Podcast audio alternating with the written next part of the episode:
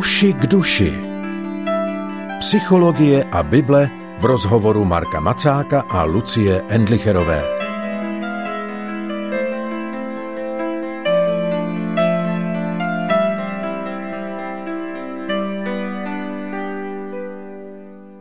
Začátky to je takové téma, které se hodí k začátku roku a právě proto o něm mluvíme v současné době v programu Uši k duši. U jeho poslechu vás vítá Lucie Endlicherová a jako obvykle zdravím psychologa Marka Macáka. Ahoj Marku.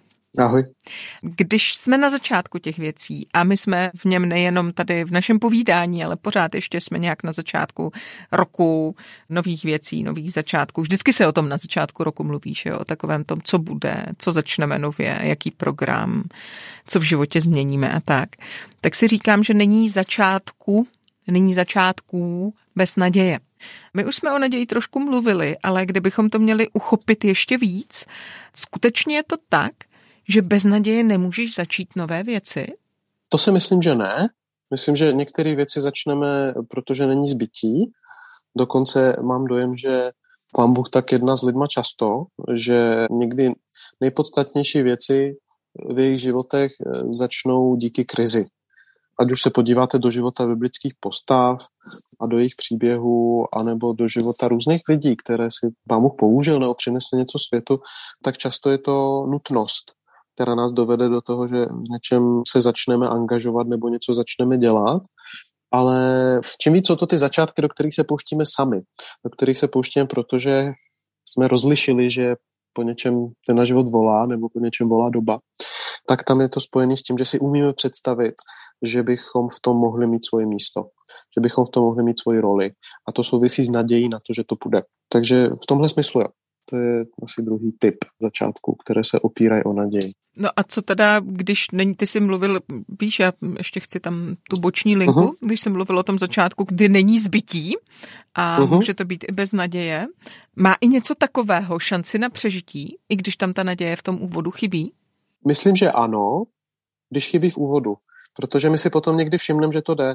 Pán Bůh nás někdy rozhejbe a život nás někdy rozhýbe do některých věcí, protože se jinak nedá a potom zjistíme, že to vlastně funguje a že můžeme. A tam ta naděje se začne rodit.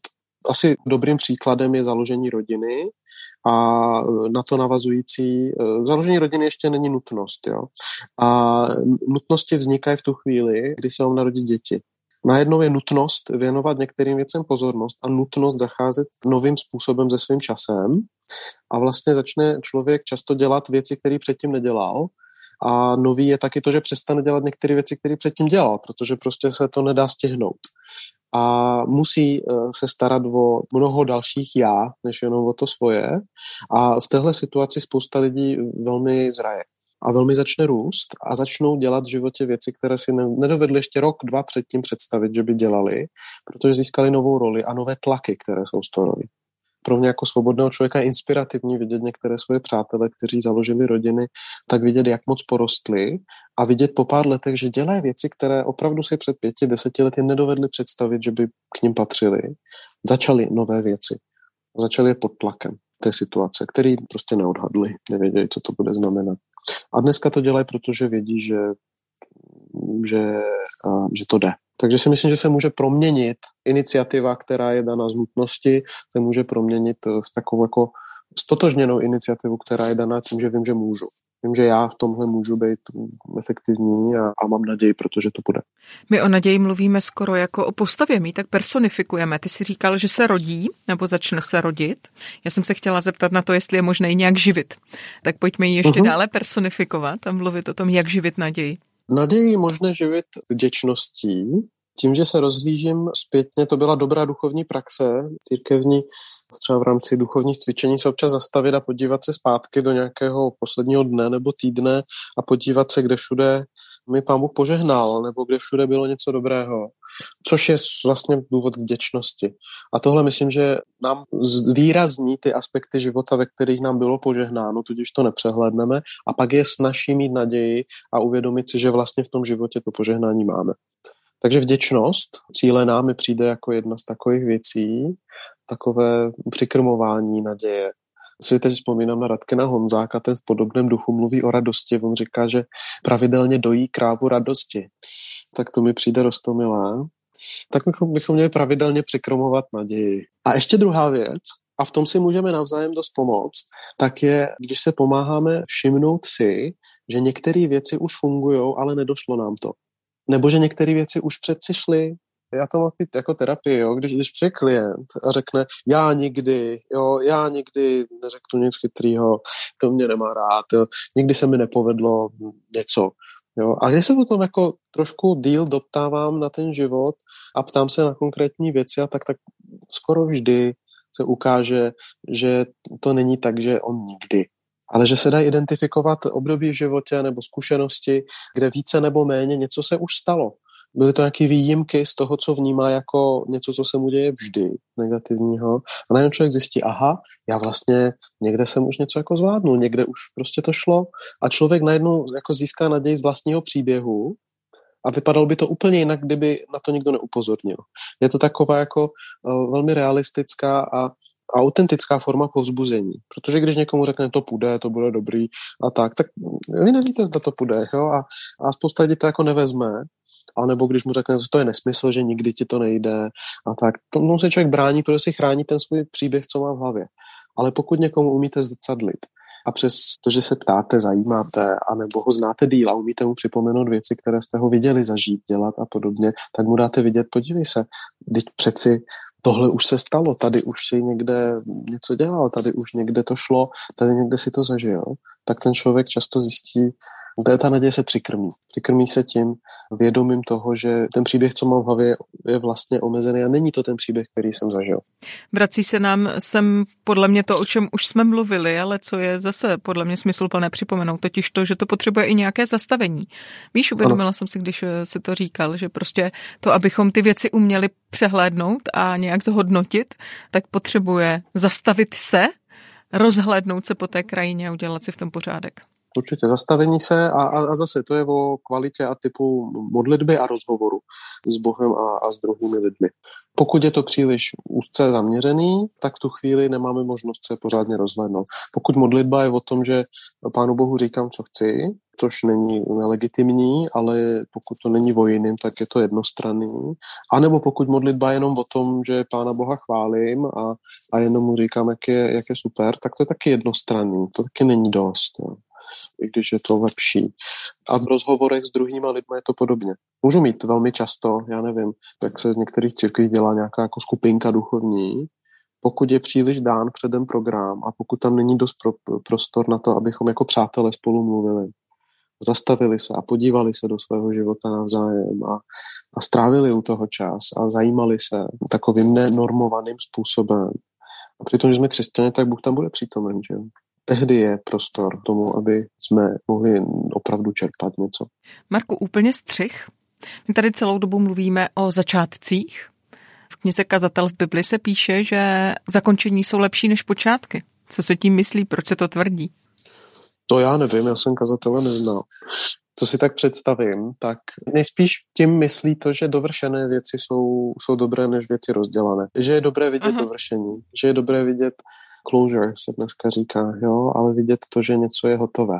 A můžeme si to představit, jo, kdy, když právě si uvědomíme, že ono to bylo napsáno v době, kdy právě se věci nevyráběly tak na počkání jako dneska a věci nebyly instantní, ale čekalo se roky, než něco dozraje, než se něco povede, něco se začalo budovat a stavělo se to sto let a zasadilo a prostě než vám vykvet háj celý, tak to trvalo.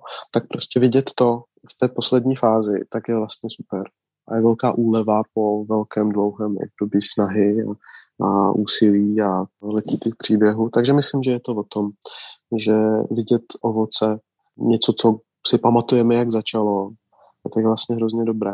To si myslím, že souvisí s tou nadějí, o kterou jsme se byli předtím, protože my víme, my, si, my jsme, jsme uprostřed příběhu a uprostřed světa, který, kde už Bůh jedná, Bůh přišel z budoucnosti za náma, protože pro, pro Pána Boha je to jako on je nad časem, jo? že pro ně budoucnost a minulost a tam to funguje nějak jinak. A můžeme říct na nějaké rovině možná, že pán Bůh, který přišel za lidma, aby jim dal naději, aby se stal jejich naději a jejich životem, tak přichází z té budoucnosti nám říct, že to bude dobrý Přichází nám říct, že když mu řekneme svoje ano a když půjdeme s ním, takže dojdem. Takže to bude dobrý konec. A to my můžeme dneska vědět. To není věc, u které jde jenom o to se snažit nějak doufat. Myslím, že proto se píše v nové smlouvě, že se píše o naději, myslím, že Petr mluví o živé naději. Takže to je nějaká ještě jiná naděje, to je jako, jako naděje na steroidech, která není lidská v tom, že by to byla naděje, že věci dopadnou přesně tak, jak já chci a že já to mám pod kontrolou, to není ta boží naděje. Ale taky to není pouhé pouhá naděje, kterou máme pro běžné svoje věci, když se bavíme o mezilidských záležitostech. Ta živá naděje je jistota, je vědomí toho, že u Boha je konec dobrý. No, protože hlavně u Boha konec je vlastně začátek, že jo? To říkal teď jeden můj kamarád, že náš uh-huh. poslední výdech tady na zemi je první nádech v nebi. A to je druhá věc, jo. To je druhá věc. My vlastně, a to je možná dobrý završení tady té série, protože celý náš život je začátek. A to je strašně důležité si uvědomit, protože to vrhá úplně jiný světlo na to, co v tomhle životě zažíváme. Protože my tady zažíváme nejrůznější složitý věci, ale tohle je porod. Všechny možné složitosti, utrpení, omezení, handicapy, se kterými žijeme, prostě my jsme opravdu v nalomeném a složitém světě, ale tohle není všechno, co je. A není to jenom doufání v nějaký, jako to, že pak budeme žít věčně a tak. Jo. To je daleko víc.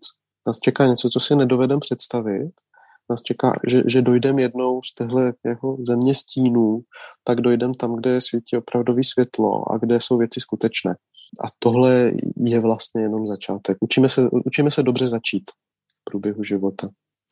Nemám, co bych dodala. Pojďme tady udělat tečku, protože tohle je opravdu ta dobrá chvíle. V tom uzavřít, završit naše povídání o začátku a začátcích.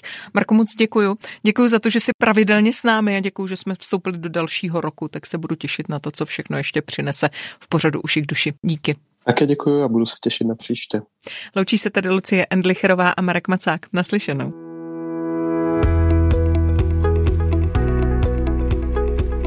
Podcast Uši k duši vznikl na Rádiu 7, které žije z darů posluchačů.